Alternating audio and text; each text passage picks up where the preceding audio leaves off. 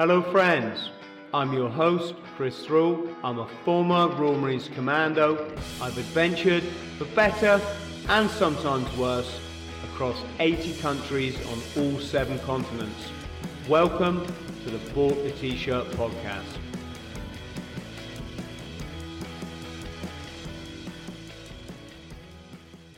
Isaac, how are you, sir? Hello. Hi, Chris. Thanks for having me on.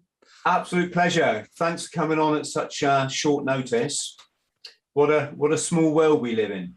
Yes, yeah, all interconnected. Everything just like nature and us.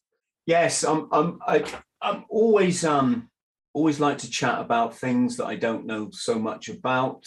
And you're in the the energy world, um, but you're also in the adventure world, which is something I do know a bit about, and I like to chat about that as well. So, what should we take first? Should we take let's take the adventure stuff, Should we?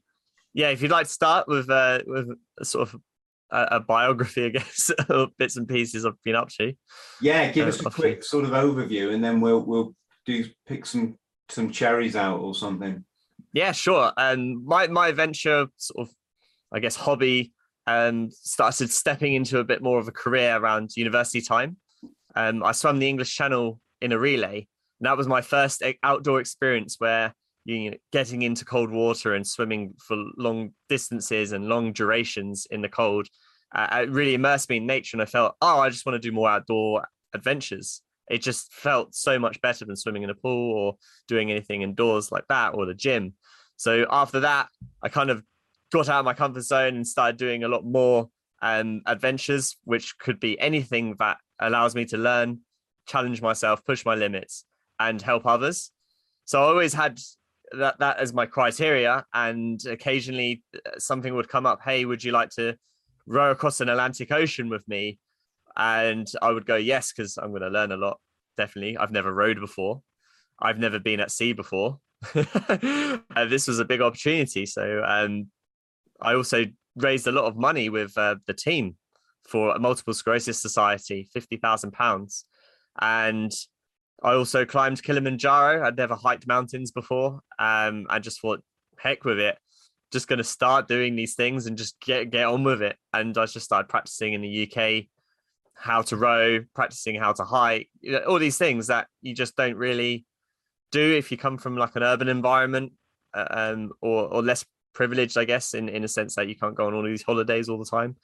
Um, to do all this, so I, yeah, it, it was a bit late. I was a late starter into the outdoor world, and and we've just come back from an adventure. I just created another adventure after the Atlantic row, uh, which was cycling from the Orkney Islands to the Isles of Scilly. Um, it was a 14 day expedition. The Atlantic row was a lot longer. The Atlantic row was 40 days.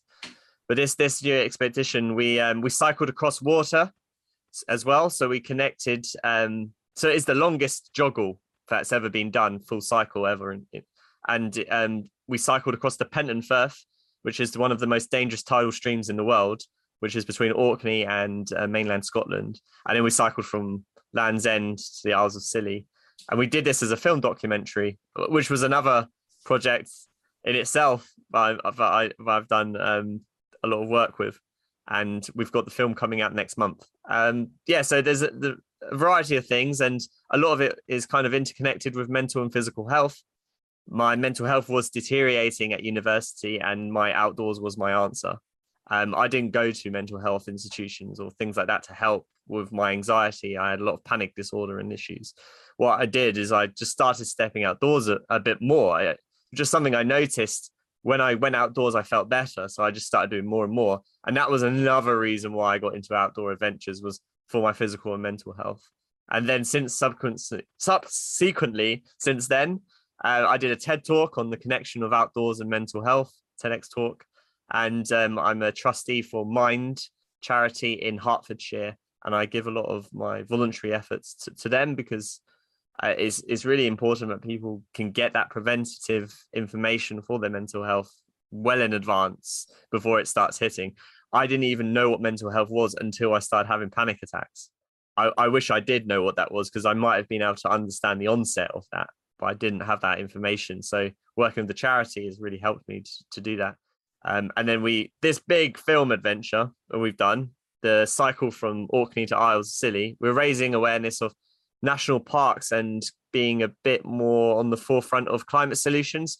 So what we did is we organized 25 different interviews throughout the expedition. So we cycled and interviewed all these local grassroots projects, environmental conservation, um, rangers, park rangers, uh, big climate solutions, renewable energy. I know you're interested in that. We went up to Orkneys and we spoke about the tidal turbines up there, European Marine Energy um, European Marine Energy Centre's hydrogen strategy that's going on up there, and the wind turbine strategies that are all happening up there. And we we connected all these interviews in, in this film, and a lot of it is to do with preserving these green spaces, the outdoors and, and nature and environment because of mental health. And it's all interrelated back to when I started at outdoors. Physical and mental health was really important, and the outdoors was my outlet. So this whole film's a little bit about about that, just as an underlying tone. That was a mouthful. I hope everyone got that. That's brilliant. You you clearly have done this before. Um, you've done a TED. You've done a TED talk, so you're a few you're, talks. You're clearly an expert. Gosh, so much to say. I'm at the. I'm um, Isaac, I'm at the refining end of my mental health now. So I've done all the sort of, you know, I, I, like yourself, I've never had therapy or been to groups or been to the NHS. No, I went to the NHS once and they gave me this big bag of pills. And I'm not suggesting folks do this. I'm, I'm just talking about my, my, life now. I went outside and I threw them in the first um, rubbish bin, and then I, I went and cracked on cracked on with my life. But the when I say the refining end, and you mentioned the great outdoors, and it's what we're essentially talking. It's a connection with the universe, isn't it? This beautiful thing that is so ignored. Um, oh yeah, uh, complete. Yeah, that's exactly exactly. We we're so distracted with so much technology and information and notifications, we cannot see past that anymore because we've we've artificially made noise that we cannot see through unless we strip it away. And I only know one way of doing that, and that's getting outside and away from it all, putting my phone away, putting everything away. That's I don't know any other way to get rid of the noise. Yes, of course, and this is why meditation is so vital to stop that constant chatter and just calm it down. I think um, I call it living in the birth certificate identity. Not, not. I didn't get that. I didn't come up with that term. That's my good friend Johnson Julian, who's taught me so much. Um, but it's this notion that we're all individual and it's all about how we comb our hair and what tattoos we've got and what car we drive and the social media and the job and the and then and all of that is just severs you off from the real connection is we're carbon molecules and we're part of something huge and much bigger. And once you once you realize you're, you're part of something bigger you can stop worrying about everything because you'd have to worry about everything if you're the universe because you've always been here and you're always going to be here. So yes isn't it um it, it's an area we like i say we've just been cut off from haven't we i would say in the last maybe 50 60 years where we've really started to create our own hubs where we've got cars that then drive into houses drive ourselves to the houses. We go inside our houses. We're all locked up in there. The community is kind of separating out. A lot of our communication is taken across screens. We're doing this podcast through a screen right now. Uh, it's it's unbelievable how disconnected we are to our, I guess, animalistic selves, on our natural selves. It's uh, it, we, every single time you you look you look on an advert. Hey, check out this new thing that you can do to disconnect yourself further download this app. it's just never ending. And we're, we're, we're actually capitalizing on it and making money from disconnecting ourselves even further. Yes. unbelievable. Yes. And, and uh, it's a massive form of control, isn't it? Guess so. yeah. I mean, you buy, if you buy into this stuff, you're, you're never going to find your spiritual self. And that's, I would say, that should be your main focus in life because it's just brilliant when you arrive there. It's a bit worrying with the younger generation. They're born into a very high paced digital world. Yeah. Um, I, I'm I'm of that generation where I think you know Facebook started coming in in my teenage years, and things like that started to to to really develop, and social life really changed. Um, I I saw the change. Generations maybe ten years younger than me, they don't see that change. They weren't part of that digital change where we we all just went digital. Hmm. That's that happened during my lifetime, and I I can totally see how the younger generation are actually very much almost incapable of communicating properly now at times. I, I talk in schools across the country, I talk to scouts. The scouts are the select few children I interact with who really can connect with people because they've had that outdoor experience. When I go to schools, especially in urban areas where I try to do the talks and try to encourage getting outdoors, that they're incredibly disconnected and they really struggle to communicate. There's a lot of problems with mental health. I mean, a lot of these schools again have a bit, bit of poverty associated with them because they're in sort of poorer towns and things like this, and that that doesn't help. But at the same time, the whole societal change into a digital age has really, really hit home for me uh, with the younger generation. I think the older generation they have that outlet; they know what to do. They'll they'll disconnect. Sometimes they well, they don't sometimes use the phone properly or use the computer properly, which is helpful actually for them. Because if they did, they might get sucked in so much. Massively. I mention this a lot when I go running in the morning, or if I go off down this running off down the cycle track at the weekend. Does that make sense? Running off down the cycle track, but you know what I mean. Yeah, yeah. Um, you just see whole families just the zom the zombie nation. Just the zombie nation. I love it. you know, well, well, here's the thing: we all try in life to be cool. We try to be the, you know, the dude. We we try to have this image. We we we want people to respect. You know, this this is all again birth certificate identity. I don't I don't do any of that stuff now. I just love the universe and part of it, and I don't care about anything um, except you know the things that I can have influence over. But you get these kind of guys and they're middle aged and they're, probably getting paid hundred thousand pounds in their director's job or, or, whatever, and they got all the lycra on and and their families in tow, the wife's behind them, and the three children on there, and you know we're all trying to be this persona and then miss the one basic thing, which is say hello, just say hello to people. You know, it it, it just that simple act in itself says so much about who you are and your understanding of of community and all the things are important. But no, you get the time, but can't even just say, all right, mate, you know, just we've all been so damaged by this, um, you know, this conditioning from birth that, that people have just lost that crucial ingredient. And then, of course, you've got the family behind just just that that's the example that they're being said and being set. And it's frustrating in the morning. You know i'm out running maybe half five six. There's there's the odd person on their way to work and they're just more than willing to walk straight past you like this. Um, and this is friends not a criticism of the individual it's not about that it's just understanding the the um you know what why we got such massive mental health problems? Well it's because of this. We're we're, we're we're communal animals and um, you can't just live in that bubble and think there'll be no repercussions hey? Yeah yeah i think um yeah there's a number of things with our mental health and then there's the anxiety of where's the energy going to come from we have well the news feeds it a lot doesn't it so there's a crisis in climate change right now but there's always been a crisis in climate change change climate has always changed yes. and we're, we're just artificially changing it and uh, not liking what we're doing let's let's before we come on to that um, Isaac, I just don't want to gloss over your your incredible uh achievement. So, when you say cycle across the water, my my the first vision comes in my head is someone looking at the bottom of ocean at their mountain bike, thinking, "How am I going to get that out?" but I'm, I'm guessing you talk about these amazing crafts behind you in the picture.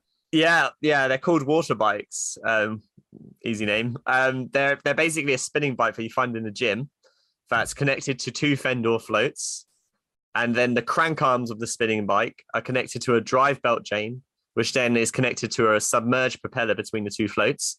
So you're pedaling, and then you've got a propeller basically between your legs underwater, and and it just moves forward. They're about three times slower than a regular bike to cycle because you've got you're getting hit by the wind, and you've also got the currents and the sea to contend with. And so they're quite difficult to cycle. They're a bit slower, about three times slower than a regular bike, and um, they're not very good in big waves, which isn't great if you're going to go down the most dangerous tidal straits in Europe. We really were lucky. We had the perfect weather window. We chose a neap tide to go on so that the tide was at its most minimal. And we also chose a time in a year where it's been renowned to be very quiet in terms of sea state. And we just had luck of the draw and got across that that that that that strait with the water bikes. Incredible. And I, I'm I guess you're not going to get a puncture, which would be interesting. oh no! Well, you, I guess you, well, you might be able to. We had you have to dodge whirlpools and rip tides. We had a boat pilot, a um, ferry skipper type boat pilot. He's done fishing around the area as well, and he took us along the right route because there's unbelievable amounts of shipwrecks because of poor navigation through whirlpool eddies and getting hit by these rocks called skerries, which could puncture definitely. Um, but we were yeah we were incredibly lucky on the day. He, he did say to me when I phoned him up, "Would you be able to do this crossing?" He said he laughed at first. He said, "You must be joking." The chance I'd give you is like twenty percent to do this, but we were lucky, very very lucky. On that day, he said, "I can't believe it. I haven't seen a day like this in a very long time." How long did it take you? It was only three hours. Mm. Um, when we got to the other side, the sea state started changing really quickly, and you could start to see it all being. We were just that. That was just really good timing. Um, yeah, it's quite a short crossing, but so much could happen very quickly on a bike on a on a bike like that. That's so exposed. Did you have a safety boat? Yeah, he he was guiding us. He was the navigational boat that was behind us. We'd cycle, and then if we needed to, you know, come off or whatever, we'd just switch switch, switch off over on on the side of the boat. We'd just move the bike over and then switch over and stuff like this. It was good fun. it was a bit mad. There was killer whales as well. The night before, we were camping on the cliff face just before, and there was all these killer whales, and we were thinking they better not be out tomorrow. Cannot be contending with whales as well as everything else that's here. Yes, it's uh, at least you didn't have great white. Well, maybe you did have great white sharks to contend with. Apparently, they're um, apparently they're seen quite frequently off the UK coastline. Um, the great white no. Yeah, apparently fishermen. In, well, I say the UK. Uh, certainly off Southern Ireland, they've been reported, but there's Ooh. also been reports in Cornwall. Believe it or not. Wow. It's um, warming up, isn't it? Well, well, this is this, maybe you know this this could be this could be the thing. So they usually stick to um, a certain temperature belt, don't they? Yeah, it's quite yeah. So with all the warming that we've been having, we've had some hot summers. The last couple summers have been quite hot, so that's been warming our waters. Maybe they they're venturing, they're exploring, they're they're adventurers of the sea. yeah, excuse me, I just muted myself while I coughed. So, talking of temperature, I only found out recently that I suffer from, I say I suffer, I've got quite low blood pressure, um, but I've got a low heartbeat. I mean, my heartbeat's about 42, which is, wow. And in the past, it's been beaten at 80 per minute, per minute, beats per minute, that is obviously. Um, which are just put down to being moderately fit. I'm not, I'm not like hugely fit. I don't know if that's got anything to do with it, but I went for a swim in one of the warmest climes in England, which is Torbay. It's renowned for being like a being in a swimming pool in there. And after 20 minutes, I came out and all the color had drained from my fingers. You could literally hold them up to the light and see where the blood had just sort of gone down into the stumps. I can't remember the name for this condition. Um, Raynaud's? Yes, yes, I think it is that one. Yeah. And I've always got cold really easily. I've got a triathlon wetsuit, a really expensive Zone3. It costs about 600 quid or something. And it's the the triathlon that I did the next day at this place, Torbay, when everyone was getting in without even thinking about it. Um, I, I had to read the triathlon rules and it said that you could wear a, you know, like the diver's hat, you know, the the, the yeah, I've the, got one of those. It's from Orca. Yeah. It's a bright it's a bright orange thing I've got. It's a bit, it's yes. ugly.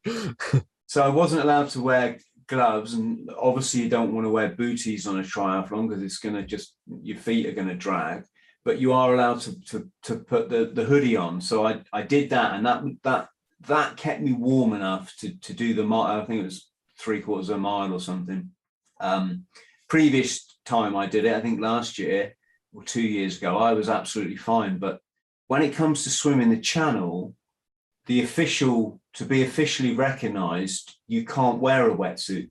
It was so cold, really cold to get like the first time I started training for it, jumping into a lake, just like they they suggest just going in speedos as the first person cap i think his name's uh, captain webb or tony tony webb or someone.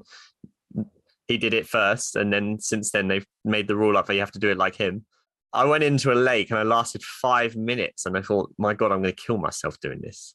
There's this whole swim is about 12 hours long and you have to go into the lake and you or a river or a sea and train yourself to be able to sustain the cold. That's the actually key component. I swam a long, long time, probably about 10, maybe 15 years competitively um, from a young age, 10 years old. Uh, I, I was swimming in the pool. My fitness, I knew it was there. My cold fitness was nowhere to be seen. And it was scary at times, like getting the cold shocks, the claw hands where your hands get so cold that they start to close up on you. Um, I actually one session, I could have sworn my liver was failing, and they say that's the first thing to go in, in an organ, and I had to get out really quickly. But it, the the the time of feeling okay to feeling not okay, what scared me the most when I was doing the training was it was very fast. It was almost it was within a minute you could be swimming completely fine, and then suddenly you can't talk, you can't speak, your hands are closed up, and then you get in this pain in your stomach. I, was, I was like, it's it's not a uh, yeah, it's, it's not a challenge to take light-hearted. Um, you definitely need to expose yourself to cold frequently, um, and in short durations, and slowly build it up. I got kind of complacent trying to build up very fast so I was doing shorter and short and then long very quickly. And I thought I could just, you know, try and speed it up a bit, but you you really shouldn't. You have to take your time. Um, so yeah, that was a bit of a learning curve during during training for it. But yeah, it's, it's it's cold, but you do get there. It was unbelievable. I was swimming in what 12 degrees water and just speedos, and I was able to do it for a long time. You do get there. It just takes a lot. It mm. took it took me about six, seven months to acclimatize. Um, I started in the winter, which was probably not the best idea. I really should have started maybe at the tail end of summer, where you've had the whole summer to heat up the waterways and the, the sea and stuff, and then and then go into the winter. As the winter comes in, the water temperature slowly cools, and you you go with it, and then you come out into summer, and it must feel like a must feel like you're in a jacuzzi by the time you get to the summer on the other side. For me, I was just about right, just just about made it by that point um, yeah, it was an interesting time. The the cold was the challenge. Yes, I'm. I've just ordered. Uh, well, I'm in the process of building a sauna, so I'm going to build a homemade one. I, I bought, oh, cool. I bought a really decent garden shed, and I figured if I put the bench in it, I didn't want a huge shed because I didn't want to take up too much of our our decking. We've got a shed out there already, but I figured if I got a six by four, um, do we say six by four these days? Six foot by four. So yeah, I say six by four. Yeah, whatever that is in meters. But um, I figured if I put the bench in it diagonally, then I can lie down. I can just lie down. I've got like two inches uh, to because I didn't want. If you can't lie down in the sauna and just chill and listen to some or whatever or meditate, I did. I didn't really think there was much point building one, but I but I worked out I could put the bench in at, at an angle, and I love love sauna. I've done the proper Finnish Wow. Sauna where you go outside and jump it, jump through the ice and everything. And I Yeah. What do you think of that? I, I don't really know too much about that that side of things. Is that is that good for you to go from hot to cold? Do you get ill? well, the theory is, and the reason you see the the Scandinavians whipping themselves with birch sticks is that the hot um, expands your arteries, and then the sudden cold um, restricts them. And in that moment, it, it's supposed, and I personally, I don't think this is a good way of doing it, but it it it cracks off the um, uh, cholesterol Oh, okay. Interesting. yeah, that's why you see them beating themselves with the stick. It's trying to bash the cholesterol off. Um, personally, I think just eat vegetables is a lot better way of do, do, doing it. Um, But yeah, yes. anything to keep that steak diet. but when you when you um, get so hot, and they have it incredibly hot in um, way way hotter than you'd have it in, a, in say a gymnasium in England. Um, you almost feel invincible jumping into freezing cold water. Then you you've just got such a, a heat within your tissues, and you can go in and swim around for five minutes, ten minutes. Not um, not like in Norway. When I was in the Marines, we had to do the ice breaking drills and jump through the ice and then it's literally you jump in, you just almost your body rea- reacts to want you to jump straight back out again. It's it's bitterly bitterly cold. Um, but I've got a big uh, I've got a big uh, drum in the garden, one of these blue, um, big blue. I don't know what it. It's it's- something that collects water or something like that. yeah, it's it's about the size of a water butt. I don't know. It was in the garden, I think, when we moved in, and I figure if I kind of put a pull-up bar above, I can hold on to it and, and lower myself into this barrel. Or some of my friends are using um, wheelie bins. They get another wheelie bin and they fill that with water. So it, yeah, undoubtedly, isn't it? With since Wim Hof appeared on the scene, more and more people are realizing that in our in our hunter gatherer DNA, it's really important to get cold now and again, and it has massive, massive Health health benefits. So Yeah, yeah. It's uh, the science is coming through as well. There's a lot of, with more and more um, people getting involved. There's more and more research studies. So there's more and more science backing it now, and it's kind of been self-perpetuating since. Yeah, Wim, Wim Hof is uh, unbelievable. Um, what a guy to have started a, a, a big movement like that. yes.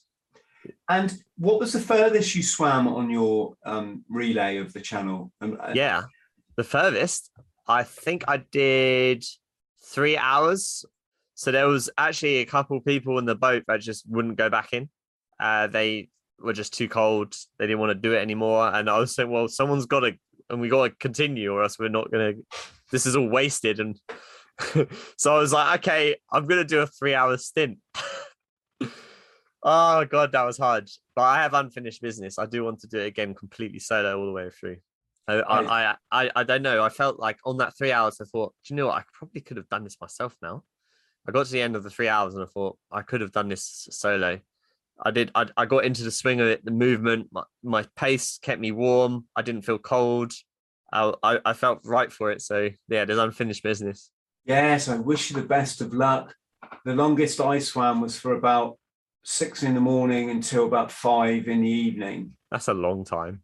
Yeah, uh, I didn't do it in open water. I did it what in a in a Lido pool, so cold salt water for, for half of it, and I did the second half in in a swimming pool. Um, I'll be honest, swimming. I, I swam nine miles. Wasn't difficult. It just really wasn't. I'd be a liar if I said it was. I didn't get out the pool going, but I'd imagine swimming the swimming the channel you would. Yeah, there's a lot of waves as well. The the waves get quite big, um, sort of just at the beginning, and then you've got kind of it's not so bad for a bit, and then it picks up again, and then there's conflicting waves in the middle, because there's there's two different currents, and then it switches. The current switches uh, after the middle part, and then you're you got waves coming from a different angle, and the the waves to me was the hard like was a, actually it was hard. They kept me very warm because you're kind of fighting them a little bit, so it Mm. keeps you fit. And the other thing as well, you've got so many jellyfish. You you will get stung. I, I got stung about six times by these little jellyfish things. Um, some of them were quite big at times, but I never I never actually got to see any of the big ones. Um, other others did. The smaller ones were were there. Uh, they they quite help with uh, with the cold as well, keeping you numb. What's the what's the hardest thing then? Battling the elements or having to wear speedos? yeah, having to wear speedos at the uh, that the boat pilot um, will accept. Yes. And passing his test. Yeah, I've been re watching some reruns of uh, Jackass because I've been listening to Steve-O's podcast um, a bit recently, and uh, he they would put the jellyfish in in the speed in the speedos. Yes, uh, he did actually. Uh, Steve-O got a this big poisonous jellyfish, and he just went put his face in it. Surely, uh, animal rights people would have uh, have something to say. Definitely, they definitely would if they if they were there. And you are, or I'm fortunate to have, I think you're the fourth Atlantic rower that I've had on the show. So you, can, you can tell that I've obviously got a passion for this. And uh, one day, um, that's not a pie in the sky one day. It, it's just with something, a challenge of that magnitude that really needs planning for both logistics uh, and and safety. You you've you got to take it seriously, and I just don't have the the headspace at the minute or the time to to to really go into it definitively. But but maybe that's just me procrastinating. How how did it come about, and how, how did you get across? Oh yeah. So it actually came about through the glory of social media in our digital age that allows us access to unlimited information all over the world. And a friend of mine was scrolling through Facebook and saw it. Uh, there's a race, Talisker Atlantic Challenge race. He was just scrolling. Immediately, he was just pointed at it and was like, "I have to do this." And he was just like, "I'm keen. I'm going to go for it. I'm going to do this." How do I do this? He didn't even ask. So he just, but first thing, he's just like, I have to do this. I want to do it with someone else. So then he started asking people. He asked me, Do you want to do this? And I watched a video of people rowing uh, on the, across the Atlantic, this like a trailer sort of promotional video of the race. And I thought to myself, Jesus, this is big for me because my friend was a rower. He had done rowing as his main sport. So this was very much up his street for me, I'd never really been at sea before, not like on sailing boats or anything like that. I've never been in the ocean like that before at all. I've been maybe on a what have I done? Like, I think a fishing boat maybe, or just gone out a little bit. I've never really done something of that, of that scale, let alone knowing that's 40 to 50 days out at sea. And I'd never rowed before. That was a sport I never, I never got to do uh, when I was younger so yeah, I I kind of looked it and I thought, do you know what? This would be such a jump out the comfort zone.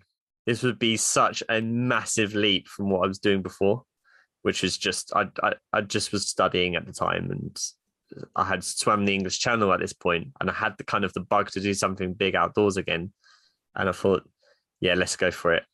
Didn't actually know truly why I wanted to do it at that point. Just something inside was saying, go for it. And I think it was after reflection of retracing back all my decisions throughout the campaign from the beginning, I started to realize that it was a, a- an exploratory mission mission for, for myself. Like how how far can I go? How how can it's like a push myself mission, right? On a, on a physical limit. I've never really truly pushed myself before. The English Channel was very good in terms of cold, but phy- physically it didn't feel that hard. As a swimmer who swam for ten years, I, I, I was capable of doing the distance, but with an ocean row of 3,000 nautical miles and, uh, you, you know, it being a race and learning a new, I just thought, wow, this is some, this is going to push me hard. Let's see. Uh, let's go for it. Um, so yeah, that's how it all came about really. Um, just being asked and then we had to start a brand because everyone has to start a brand and a mission statement because unless you're made of money and, or you've got loads of money in the in the locker, it costs about a hundred thousand to hundred twenty thousand pounds to do to do this event. Um, so yeah, I, I, I certainly for one didn't have that money. I just came out of uni. I, I had forty thousand pounds worth of debt to pay, and I just thought, you know what, I'm just going to give this a go. Um, we need to make a brand because we need to get sponsors who are interested in the cause and mission and interested in our projects, and we need to be able to sell them exposure or sell uh, sell them something that's kind of useful for their company. Maybe we can do an experiment, a team building experiment that then we can use in their company and see if that works. Um, so yeah, it was it was quite hard to do. We started off with just two of us. Then we uh, got there was two girls who were involved. Um, worked out the team dynamics wasn't working out for us, so we split up the team again. Then we brought up an- another team member um, called Jackie joined, and then there was three of us, and then we were going to do it as a three. Then we found out that we had only six months and we didn't have enough money still. So we we needed basically we ran out of ideas. We needed new fresh thinking. So we brought in another team member in, uh, Cameron, and he joined. And then we were a team of four, and we made to as a four that, that the challenge actually happened just through the finances. T- tell me because I, I'm obviously it all hinges on raising the money, or you you're not going anywhere. Unless you have the money already or you've got a team member who's got the money he's happy to put it in. It's incredibly difficult to do because you need a boat and the boat costs a lot of money. How are you going to train for this thing if you don't have the boat if you don't have the equipment you you can't even comprehend training. Training on an erg or in a rowing boat is nothing compared to training in an ocean rowing boat. It's completely different yeah, and so so talk us through it then. What did you do to get money? What what was your first sort of reasonable windfall when you went, wow, there's 10 grand there or what, whatever it is? Yeah, I mean, we, we just um, had the backing of Talisker, which has a big marketing machine behind it. And we basically rode off the back of that. It would be even more difficult to do it outside of the Atlantic Row race those guys are unbelievably good at minimizing the risk to investors or sponsors. So the first thing people are going to say is like, you're going to kill yourself. Yeah. Why on earth am I going to sponsor this? This is going to be a disaster, PR disaster. We gave money to a team that went into the Atlantic and died. Like they, that's a that's terrible. But this race has been going on for many years. They've got safety officers. They've also got an incredible team that works with the insurance, the port authorities. Then you've got the helicopter rescue, everything all set up. Um, so, so they're very good at minimizing the risk, and you take information from that to, to go to the sponsors and say, look, we've got all of this risk minimized. The next best thing is that Talisker is really good at, well, Atlantic campaigns are very good at the promotion and the hype of the event. So they can bring in big broadcasters from all over the world to to watch watch this of this race and see who wins and things like that. It's uh, it's got a lot of coverage. Billions of people watch it, and through that you go to sponsors. Logo on boat, boat on TV, boat on show. They would usually pay what hundreds of thousand pounds to be on BBC or something like this. So by paying you, you know, five grand or something for their logo on the boat, they're getting their logo mm-hmm. exposed on BBC, which they would probably pay a lot more money for. So there, that that's sort of the way to do it. Usually, it's exposure, and then you add you do add-ons such as we'll live stream the whole of that. You can get these satellites now where you can have your entire ocean row on TV. so, I mean, how boring is that? But some uh, companies um, they had TVs inside their offices with uh, the live stream of the Atlantic teams they were sponsoring. So every day when you think, "Oh, this email sucks," you look there, it's like, "Wow, they're in a storm. That must suck more." it kind of brings perspective, right? Um, speaking gigs and things like that. All these nice tie-on and add-ons to try and get the money in and that that that all helps. But uh, at the end of the day, they buy into the people. It's usually the people that they're buying into. They they're interested in your story, your growth, and what you learn, and then how can you translate that to, to them. So yeah, it's And- it's, and it's quite a good journey. Just give us like a physical idea of, I mean, what, what you send a letter to a company, explain your mission and hope they give you 20 grand. Well, uh, yeah, you need to sometimes they're cold calling and just making yourself known. So do some phone calls, say what you're doing, where you're up to, why why they would be interested. So you you say your offerings and things like that. Then you can talk. It's like sales, like doing business and sales, really same thing. Um, but you're just selling a, a vision. It's Yeah. you know a start. You know what's you know the startup model is all about selling a, a vision to investors that's exactly the same as raising money for uh, sort of these sort of uh, campaigns and things. You, you haven't done it yet. This is what you're going to do. Would you invest in this? And then you, it's all about minimizing the risk and working out the return of investment. And it's exactly the same. It's like you would with a startup. because companies pay £2,000 an hour for a speaker, which is quite incredible. So if you promised 100 companies, hun- com- com- 100 companies that you'll go and do a talk afterwards to their staff, You got two two hundred thousand pounds. That's 200,000 But You could, Wow. yeah, you could do that. Yeah, And uh, if there's three of you, that's you, that's you could split the talk. That's thirty three point three talks each, um, and uh, technically you could do it in thirty three days. So, see, I'm thinking. yeah. Yes. the, the money the money side of thing is always the one of the major barriers why people don't do it. it and another thing that I was a bit Mm. with this type of sport and in, in this adventure world is it's very exclusive because of the money barrier.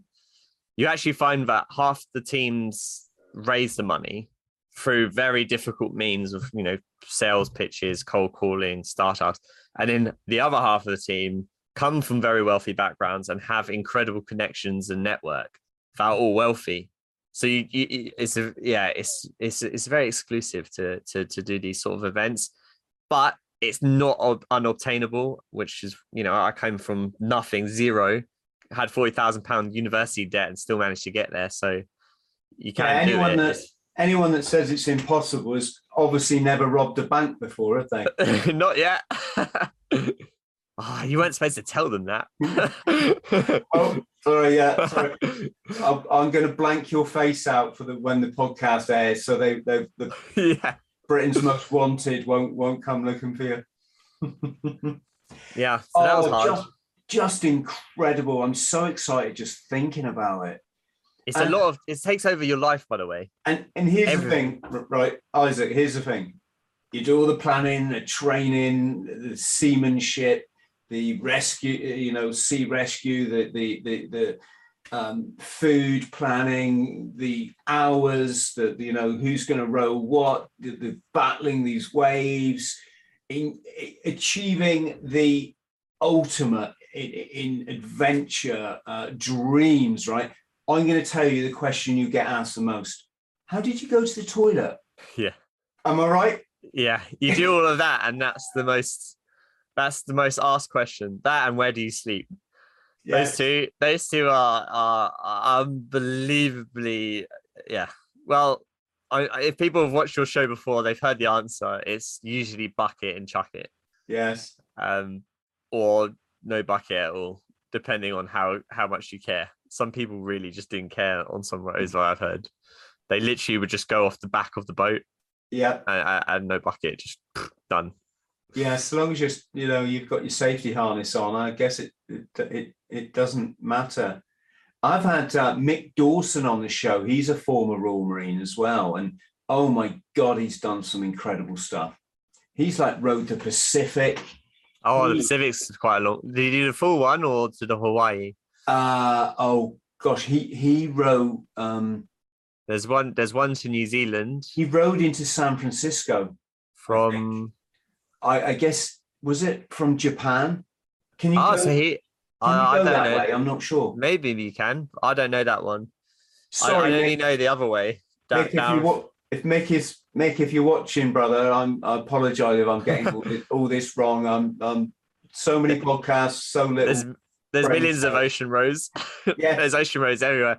And yeah, there's no specific road either. So it's you know you just take your route and you can go over any ocean really.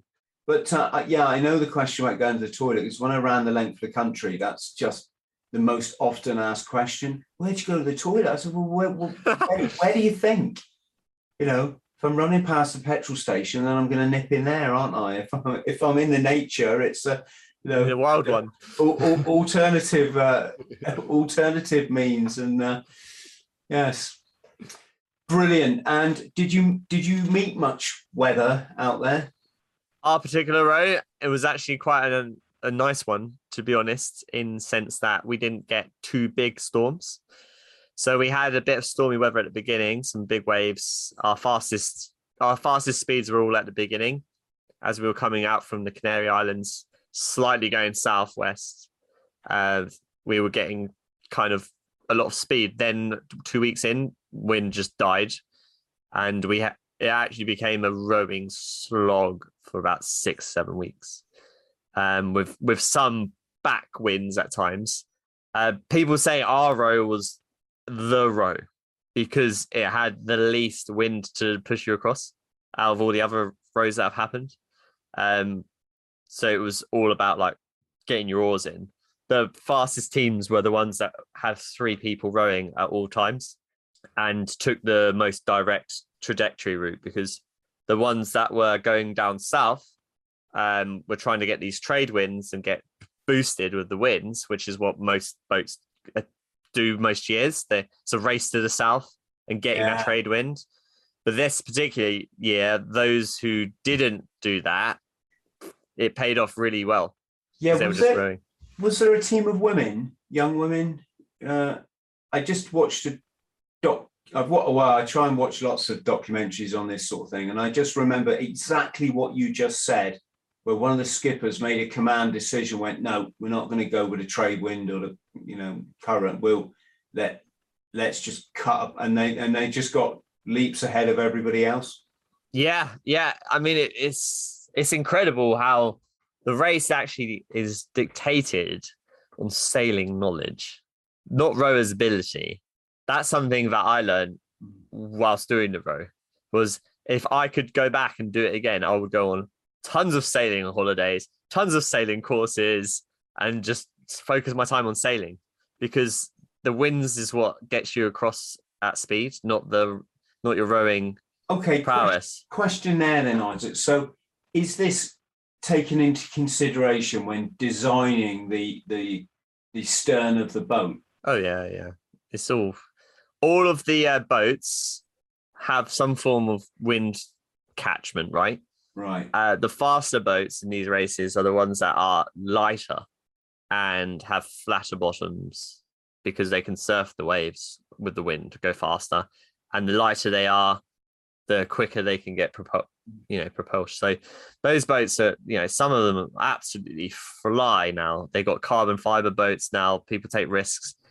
The thing with a carbon boat, why it's good in the Atlantic, is that you're not really going to get, you're not going to hit anything. So you're not going to really get cracks or anything like that because it's just open sea the whole way. So having a light boat is, you is could possible. uh, hit a container though, couldn't you? Potentially, you could hit a container. So, well, some of them desperate for the win, they'll uh, they'll do whatever it takes. Not they're not worried about that sort of stuff. They're not thinking about that. Some of them don't even when they capsize, they'll just carry on like nothing happened. Mm. Just some of them, some of them will go take the speed of a capsize so they will row so fast that they actually will go so unstable in the, the wave that they will capsize, whilst others would put some a thing called a drogue out Oh, and slow themselves down to keep them more stable so that they don't capsize. But that slows them down.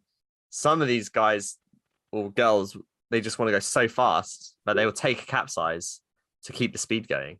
So you've got you've got some incredibly um uh, competitive people in this race that almost will risk their lives to win. It's, uh, it's yeah, it's Yes. quite it's quite it's, it's quite incredible how far people go for a, James a little medal. James Crack- Cracknell comes to mind. He's a blooming slave driver, isn't he?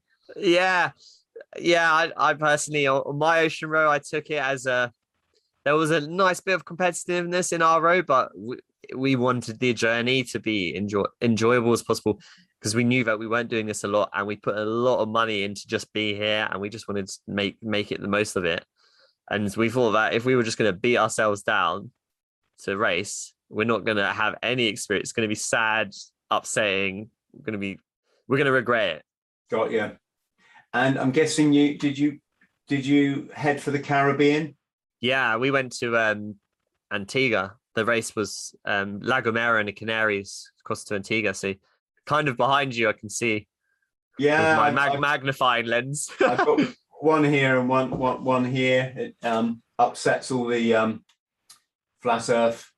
I don't want to say people sounds a bit rude, but the flat Earth fans out there don't like my map. But I've lived, worked, and travelled in 85 countries across all seven continents. So it's wow, kind of hard for me to say that the Earth's flat, especially when two of my friends have, have um, one of them circumnavigated all the way around, um, and one of them has technically kind of done it. If you if you take um, skiing across Antarctica as a as you know crossing uh, or, or whatever that word is around the uh, around the southern tip of the globe. Um, so yes, I do.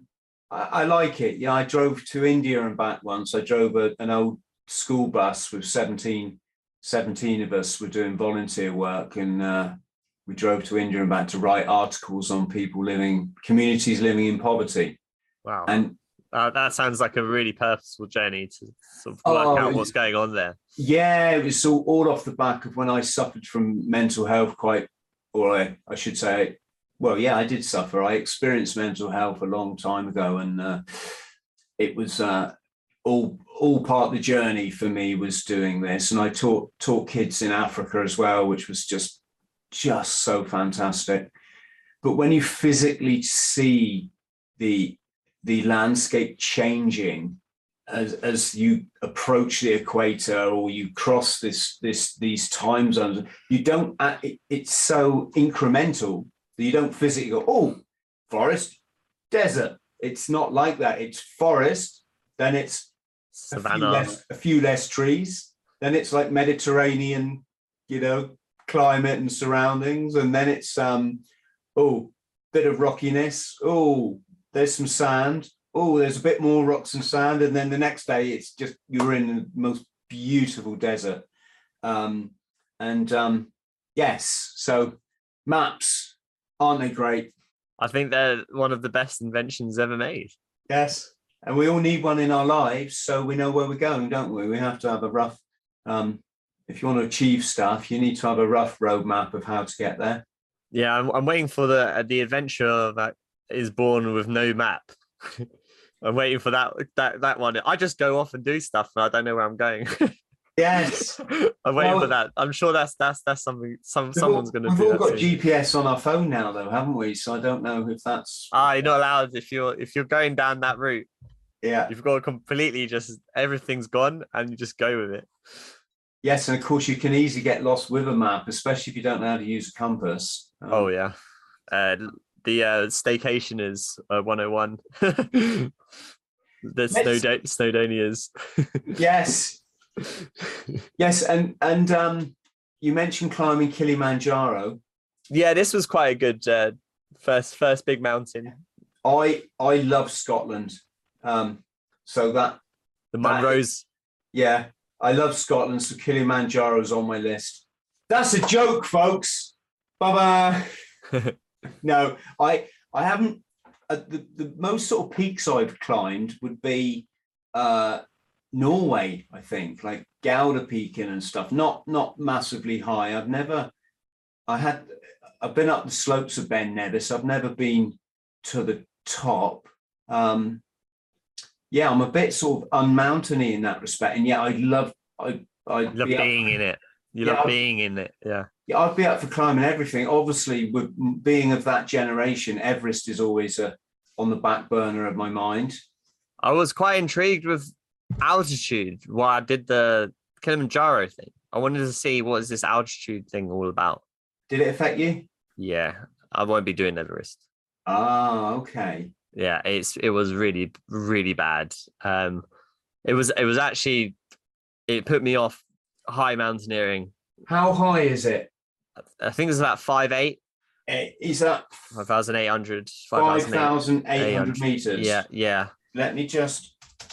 The altitude usually hits people around three thousand onwards, and that that certainly happened to me.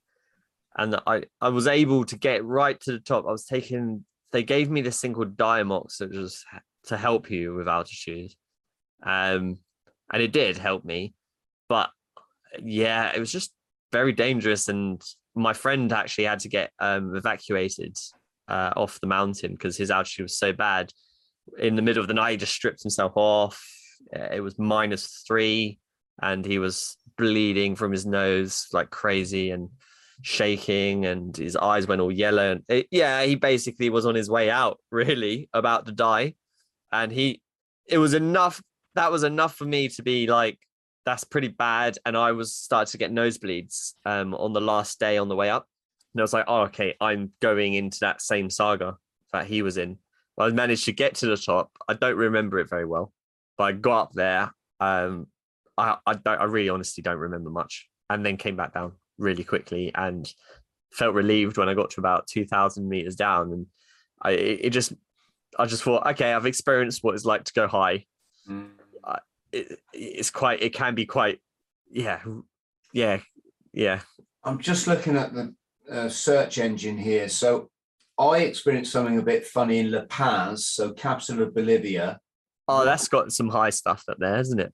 Yeah, well, that was 3,640 meters. And what I experienced was I was walking down the street, I was back, backpacking, and suddenly the street started to go, ooh, Oh yeah. started just rate like, and it, it threw me for a few seconds thinking, What's that? "What?" Am I losing my feeling- eyesight? That feeling like when you're drunk and you think you're going to fall over, and well, you probably, you know, you just lose, you just completely lose it. Bang! It was that kind of feeling, and then of course it it, it hit me. That was the oxygen, like not getting enough oxygen. Yeah. That was that that was it. Yeah, it started, didn't it? But we did climb a peak down there that was it wasn't Aconcagua, which is about six thousand, but we we we went up about five thousand, and the person I was backpacking couldn't go on, so I had to carry my backpack and theirs, and Well, did they go back? Just were they No, they taken were- down, or they were were- just sort of breathless, and and we we were okay once I took their pack. They they you know they could carry on, but they just had to keep sitting down, and um, yeah catch it, catch their breath a bit. And but I didn't notice it at all then. It was to me, it was just being normal. I wasn't even like puffing or anything, or not that I remember. Um, but I I'd be fascinated to see how I'd fare at real Yeah, real. I mean I mean Everest, what's that, eight thousand? yeah. There, there, there's so much science in this altitude as well. So the porters, the people who generally go up with people going up these mountains, one journey in 20 they get altitude sickness. So you're never you're never immune. It can hit you at any time. Mm, uh, uh, and that that's kind of one of the freaky things about it. It's like luck of the day, you might absolutely have a great trip all the way up to Everest or something, and you have no issues, or you've invested all that time, money, effort, and you can't go up because altitude. And I, I just like, yeah, I'm not, I'm not into that. I, I don't want to get so far and then feel like, oh, altitude sickness. Oh, that's a shame. Yeah, I reckon if I was summiting Everest and it suddenly altitude sickness came over me, I'd I'd sit down because then I wouldn't be so high, would I? yeah, knock, knock down a meter or so. Yeah, I'll be I'd be in recovery, recovery then, and then good to go. so fascinating. Let let's get on to the climate then. I won't won't talk too much about it, but I mean it's causing a lot of controversy. A lot of people would say that climate changes naturally, oh, and it- and obviously we know it it does over the over the centuries, over well over millennia, and then of course you've got agendas like Agenda 21, now Agenda 30, which people would argue are taking advantage of such things to ever enclose us in the uh, the home bubble and detach us from um, our communities. And uh, when you combine this with this smart grid that knows where you are 24 7 even if you don't want people to know and digital currency which again uh, makes you a slave to this this this system and and, and uh, yeah it's um could it could be that the lights are going to be turned out for lots for lots of us in the future but how, how did you get into it yeah, so I'm, I studied geology at university. So I, am a geologist. Uh, I did a master's degree in geoscience at Royal Holloway. And then from there, I went and worked in the energy industry to do with resources. So originally, I was going into the energy industry, uh, uh I guess, to, to, to look at oil and gas. Um, when I was at university, that was the uh, the ambition, uh, and that was because I was of the mindset of yes, I understand that you know oil and gas is terrible, and we do need to move away from it. But what's the alternative at the at the time when we still need to keep the lights going, or else the economy will stop? So, one of the things that actually allows us to have all this digital technology, these digital currencies, this electricity, these this unlimited food supply is energy. Energy powers everything. Our this entire society, this world that we're living in, is powered by energy right now, and it's powered by oil and gas at the moment. Most of it, most of it now moving to gas. But I, yeah, I I studied um, geology and I learned about different natural processes. I learned about carbon capture storage, where you can get resources, mineral resources, where you can get oil and gas from. And I, I went into the oil and gas industry for a bit, um, very short before uh, things started really rapidly changing and the media came down on the industry saying we need to get clean fuel we need clean energy clean fuel which is going to be hydrogen hopefully um, but I, even that i'm not i'm not too uh, agreeing with myself. But coming from a geological perspective and what i learned is that climate change has always been happening. We're now changing it a little bit as well. So the climate is changing itself and then we're adding to the change. We are making such an impact now on our environment that we're actually able to shift the climate ourselves, which is now, you know, we've gone past the point of denying this. This is very evident everywhere. The science is not lying about it anymore. Um, before it was like basic science, early projects, a little bit of research. Now it's extensive research, extensive science, extensive proof that we are making an impact. Hmm. And it's for everyone to see. I mean, you're driving down uh, around industrial clusters and you're seeing all this gas going into the air and you, you're seeing all of these fields filled with cows that are all farting methane and you put the two and two together you're seeing so much emissions going up and we're not taking any of the emissions back that we're making the amount of cows that we have is all because we're trying to feed a massive population so all of that methane is from us a lot of it because we're supplying more methane from cows because we want more food. The same with this is with so many different food products. The same with so much industrial processing. We want so much consumeristic bits and pieces, plastic, that, petrochemicals. All of that is more emissions and gases. And that's just emissions. There's a lot more to this climate change debate than just that. Um, but there's been a lot of focus on the emissions because it's one of the easiest things that the energy industry could could fix. Um, by taking the carbon dioxide out the atmosphere and storing it underground. That's quite a neat, that's quite an achievable thing to do um, very quickly. So there's been a lot of focus on that. But yeah, climate has always been changing. And we're just now speeding up our own changes. And I guess we're not liking what the results are happening. we want all this tech and all this in consumeristic stuff. Mm but did we want the consequences of it? Well, at the time, we didn't know what the consequences were because it was all novel. Now we're finding out the consequences, and now we're realizing, oh, there's a problem. We need to reverse this, um, or we need to change what, how we make make this. So there's a lot of businesses out there now that are just solely focused on how can we replace like for like something that's doing bad for the environment. How can we replace it for something good in the environment? Um, there's a lot of that going on, and in the energy industry, especially trying to do wind turbines and make massive wind farms using wind resource potential. That this is a big thing in Europe because there's a lot of wind re- potential. Um, but one of the main criterias of that is that you need to have a lot of resource materials to build these wind farms. And then these wind farms need to be able to uh, make back the power that was needed to make them and yeah. and, and more to make it a, a renewable uh, system. And then you need to be able to recycle them, which you can't right now. Well, the blades don't get recycled at the moment; they just get shipped um, off to well, in in our in our country, they get shipped off to other countries uh, and and put into landfill. But yeah, there's a lot that in the energy space. It's it it's a it's a big problem that everyone's eyes are on, but collectively, there's a bigger bigger picture issue where a lot of people are putting the finger on the energy industry because it was the start of, I guess, the industrial revolution and all this stuff. So, where did the actual mess on the climate really happen? It probably happened when we tried to take more and more from the planet, and that was around the industrial revolution. That's to do with, you know, a bit like the coal industry yeah. and stuff like this, mass production. So, uh, yeah, my, my, trying to work backwards, isn't it? Yeah, I'm gonna, I'm gonna, right.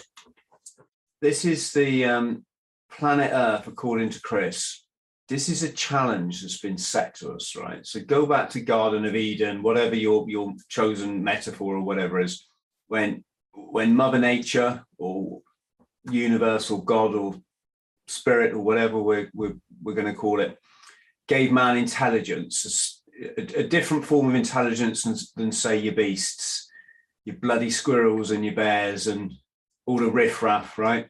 made us think we're a bit special. And off the back of that, the subsequent choices we made, we we kind of started opting for the easy option. Right? Oh, we can build a fire. Great, makes us warm. Oh, look, Stig's invented a wheel.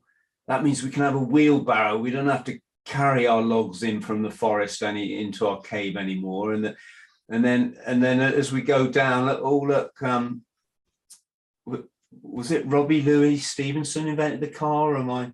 Robert, yeah. Ro, Ro, yeah. We don't have to walk anymore. yeah, look, Robbie's invented the banger. It's gonna bloody like who needs walk? Who needs walking, right? And of course, now we've just seen the worst end of it, where technology is destroying and enslaving mankind. Period. Mental health through the roof, suicide through the roof. Everybody disconnected from the beautiful source that should be our priority in life. And God's up there, right? And he's laughing. Well, he's not laughing, he's probably a bit concerned, but he's he, he's set this game out for us. And he's wondering how long will it be before these dumb humans realize they've got to go back They've got to get back to a point where they don't take anything from the earth that isn't naturally renewable. So, yes, by all means, chop a tree down and burn it because as long as you don't do it disproportionately, that tree will grow back. Um, no, you can't have an axe because that requires taking iron ore from the landscape, and that iron ore it's difficult to put an axe back in a rock, isn't it? That's yeah. You you you you, you fucked that one up. Mass production of all these things yes. is is literally been our downfall. And here's the thing. I personally believe what a beautiful planet it will be when we realize this and we use our intellect to build houses in the nature that aren't, you know, you're not going to be like shivering through a winter perhaps. And and we look at our um, methods of feeding ourselves. Obviously, that all the factory farming would be gone because that all relies on on this, you know, taking stuff from the earth and then creating massive pollution, um, massive emissions, and all the stuff that Isaac's um, mentioned. But that's it, and I can't believe it's taken little old me to fix the planet. Look at that. Why is no one else saying this? It's just so blindingly obvious that people this... don't want to say goodbye to their things. I think they would, though. I mean, I chatted with my wonderful friend, big podcaster James English yesterday, and we both would give up social media. Well, I I'm personally only on it, and this is probably a terrible excuse, but I'm only on it for my business. You, you, you I challenge you to find a personal post of me showing people my my lunch, or you know, and if there is, sorry guys, but it's probably like I've done it because like I'm eating my lunch and there's a picture of my book in the background or it's, yeah advertisement. you know we, we, we when you're trying to make it in the media world you have to hedge your bets. So so yes so i could give up that um if push comes to shove and you're not getting food on the table and your electricity starts running out because we we we haven't found a solution people will go backwards they will work out like we're able to we're smart we're able to farm or farm in a different way, eat in a different way, live without electricity. It is possible. We have done it before. Um, it, it might be a bit chaotic and there'll probably be a lot of austerity and issues, but I think it's possible to do. Right now, we're just trying to find solutions to swap out everything and make it make it renewable. Renewable energy right now, for instance, isn't renewable because it all comes from resources that are taken from the planet. Isaac, let me put this little chestnut to you then. But but how can any of it be for our for the future good if while you've got these wonderful scientists trying to fix this issue, you've got these greedy hawks that are just, I call them the psychopaths, that are just born with no love, not for themselves, certainly not for humanity, and definitely not for the planet. And they're, you know, they've literally indoctrinated every single politician to keep spouting this economic growth nonsense. It's about growing the economy, and it's just such a trap. Well it's such a big lie. Yeah. Um and and of course you've got capitalism and no i'm not saying communism's better folks but i'm not saying that. What i'm saying is capitalism obviously doesn't work does it? The notion that your sole value in life is related to how much money you've got in, in, in your bank account is so ridiculously ludicrous but it's it's it's corrupted a planet, a whole planet, because everyone's working for more. Consume, consume, consume, work longer hours, ditch your, your happiness, consume.